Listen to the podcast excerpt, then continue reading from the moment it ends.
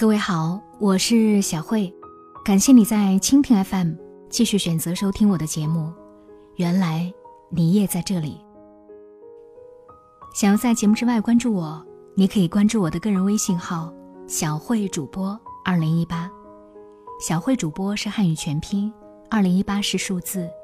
微信号里关注“小慧主播二零一八”就可以了。今天的节目里。我要和你分享的这篇文字是：一个人深到骨子里的教养是慎重。作家梁晓声曾讲过一件发生在他身上的事。有一次，他到法国出差，跟两个老作家一同坐车到郊区。那天刮着风，不时有雨滴飘落。前面有一辆旅行车。车上坐着两个漂亮的法国女孩，不停地从后窗看他们的车。前车车轮碾起的尘土扑向他们的车窗，加上雨滴，车窗被弄得很脏。他们的车无法超过，因为路很窄。他问司机：“能超车吗？”司机说。在这样的路上超车是很不礼貌的。他正和司机师傅说着，前面的车却慢慢停了下来。一位先生走下车，先对后车的司机说了点什么，然后让自己的车靠边，让他们先过。梁晓声问司机：“他刚才跟你说什么了？”司机转述了那位先生的话：“一路上，我们的车始终在前面，这不公平。车上还有我的两个女儿，我不能让他们感觉这是理所当然的。”梁晓声说：“当时他的脸一下子就变得通红。这位先生的这句话，让他羞愧了好几天。”没有哪一条交通规则，没有哪一条法律有规定，这位先生必须做出这样的举动。他这样做，完全是出于他本人的素质，出于他作为社会集体的一个组成部分所具备的教养。毕淑敏说：“教养是衡量一个民族整体素质的一张 X 光片。”脸面上可以靠化妆繁花似锦，但只有内在的健硕，才经得起冲刷和考验，才是力量的象征。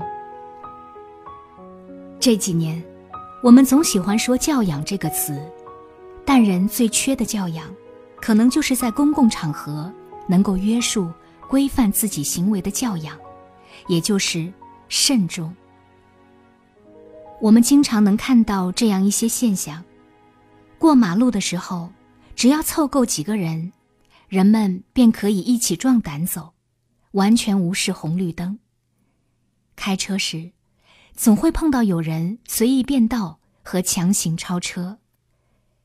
坐火车时，经常出现嬉戏打闹和大声喧哗，而自娱自乐的熊孩子。旅游外出时，随地吐痰、乱扔垃圾的现象。更是屡见不鲜。这些现象的频繁出现，无非是因为很多人抱着这样的心态：别人都在做，我为什么不可以？公家的东西不用白不用，坏掉对自己没有损失，有什么必要去爱惜呢？还记得去年十一月三日那一条刷爆朋友圈的？杭州狗主人殴打年轻妈妈的新闻吗？原本只是一个极其平常的傍晚，一位带着年幼的两个孩子，儿子六岁，女儿三岁，在小区散步的妈妈，却遭遇了从天而降的一顿暴打。两个孩子被一只未拴狗绳的小狗追逐，孩子们非常害怕，一直转着圈躲避。母亲出于本能护着两个孩子，朝着小狗不停地做驱赶的动作。这时，狗主人跑过来了，双方发生争执。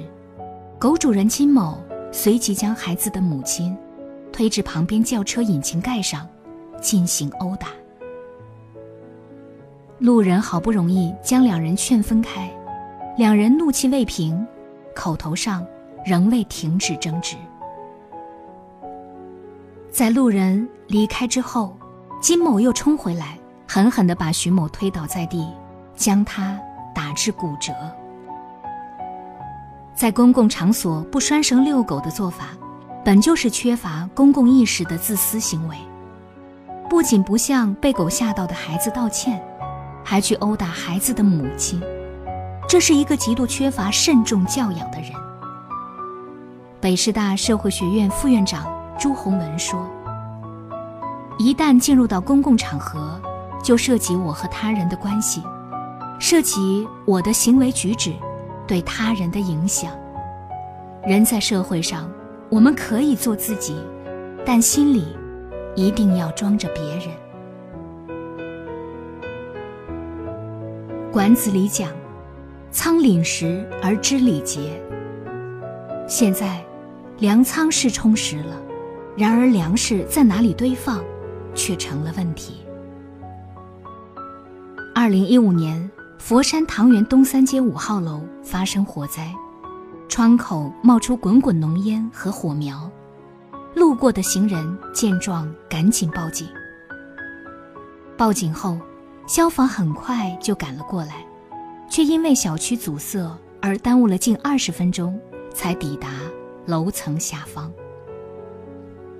原来，这个小区属于旧小区，消防车被乱停放的车堵塞而进不去，只能眼睁睁地看着屋里的东西全都葬身火海。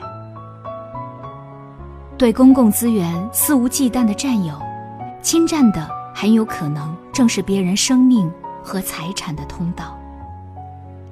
如果自己不主动维护公共秩序或者公共文明，不对自己的行为做出约束，那么最后每个人的生活质量都会遭到严重破坏。这也要求每个人在公共场合都应该做到慎重，因为雪崩的时候，没有一片雪花是无辜的。在贵阳大营坡。两名农民工妇女从工地回来，到便利店买东西。起初，两人站在门口，一直没有进店。店员赶紧招呼两个人：“你们买哪样？进来吧。”两人不好意思地说：“不了，鞋子泥巴太粘了，怕把地板弄脏。脏了再脱呗。进来，进来。”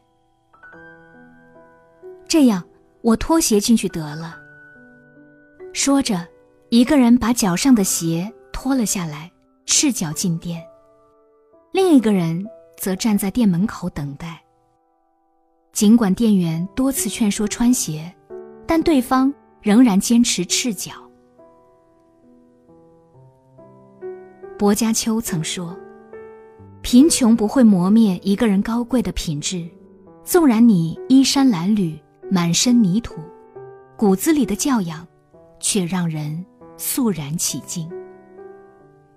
一个人在公共场合的行为，很多情况下并没有外在的强制规范，也与学历、社会地位无关。它更多的时候是一种根植于个人精神气质里的教养，能够体谅他人，尊重社会的公德。朋友曾和我讲过一个故事，我印象特别深刻。有一次，他坐高铁时，旁边坐了一位胖胖的中年男子。上高铁之后，他在座位坐下，就把靠背放了下来。然后，他突然跑到自己座位后面那个位置上，举臂伸腿的坐了几秒之后，再次回到自己的座位上。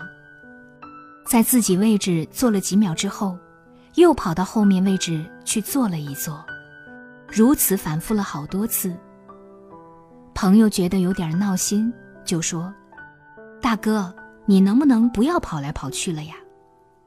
他回答：“不好意思啊，我太累了，想靠着舒服一点儿，但我怕放低靠背会影响后面的乘客，所以想调整到一个合适的程度。”朋友说：“那一刻，他觉得这个大哥所有的举动。”突然都变得异常可爱，因为他的行为是透露着人格的魅力，他是高贵的。《青春寄语》里说：“教养不是轻易的从别处买来贴在身上的调性，而是你本人的生命里侧、皮肤底层渗透出来的光彩夺目的情操。”叶圣陶先生在教育子女多为他人着想时，曾举过一个例子：一位父亲让儿子递给他一支笔，儿子随手递过去，不想正好将笔头交在了父亲手里。父亲就对儿子说：“递一样东西给人家，要想着人家接到了手方便不方便。你把笔头递过去。”人家还要把它倒转过来，倘若没有笔墨，还要弄人家一手墨水。刀剪一类物品更是这样，绝不可以拿刀口、刀尖对着人家。真正的高贵，不是宝马香车、衣着光鲜，而是融化到骨子里的，在日常生活中自然而然流露出来的优秀品质和良好习惯。正如哲学家莫尔在《乌托邦》里曾经说过的：“金银远远赶不上铁的用处大。道理很简单，为他人着想的人，即使自己给出的只是铁，于别人来说，也会成为金。赠人玫瑰，自己的手中也必有余香。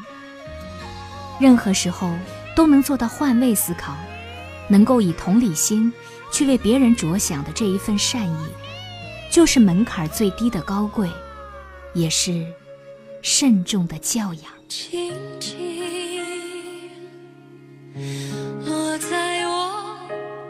心，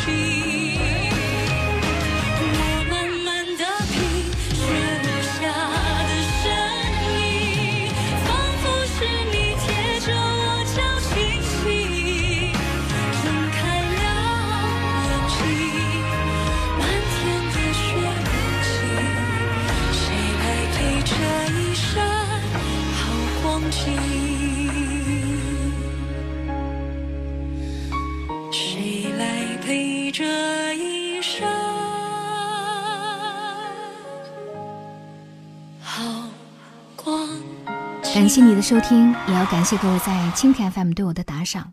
想要在节目以外关注我，你可以关注我的个人微信号“小慧主播二零一八”。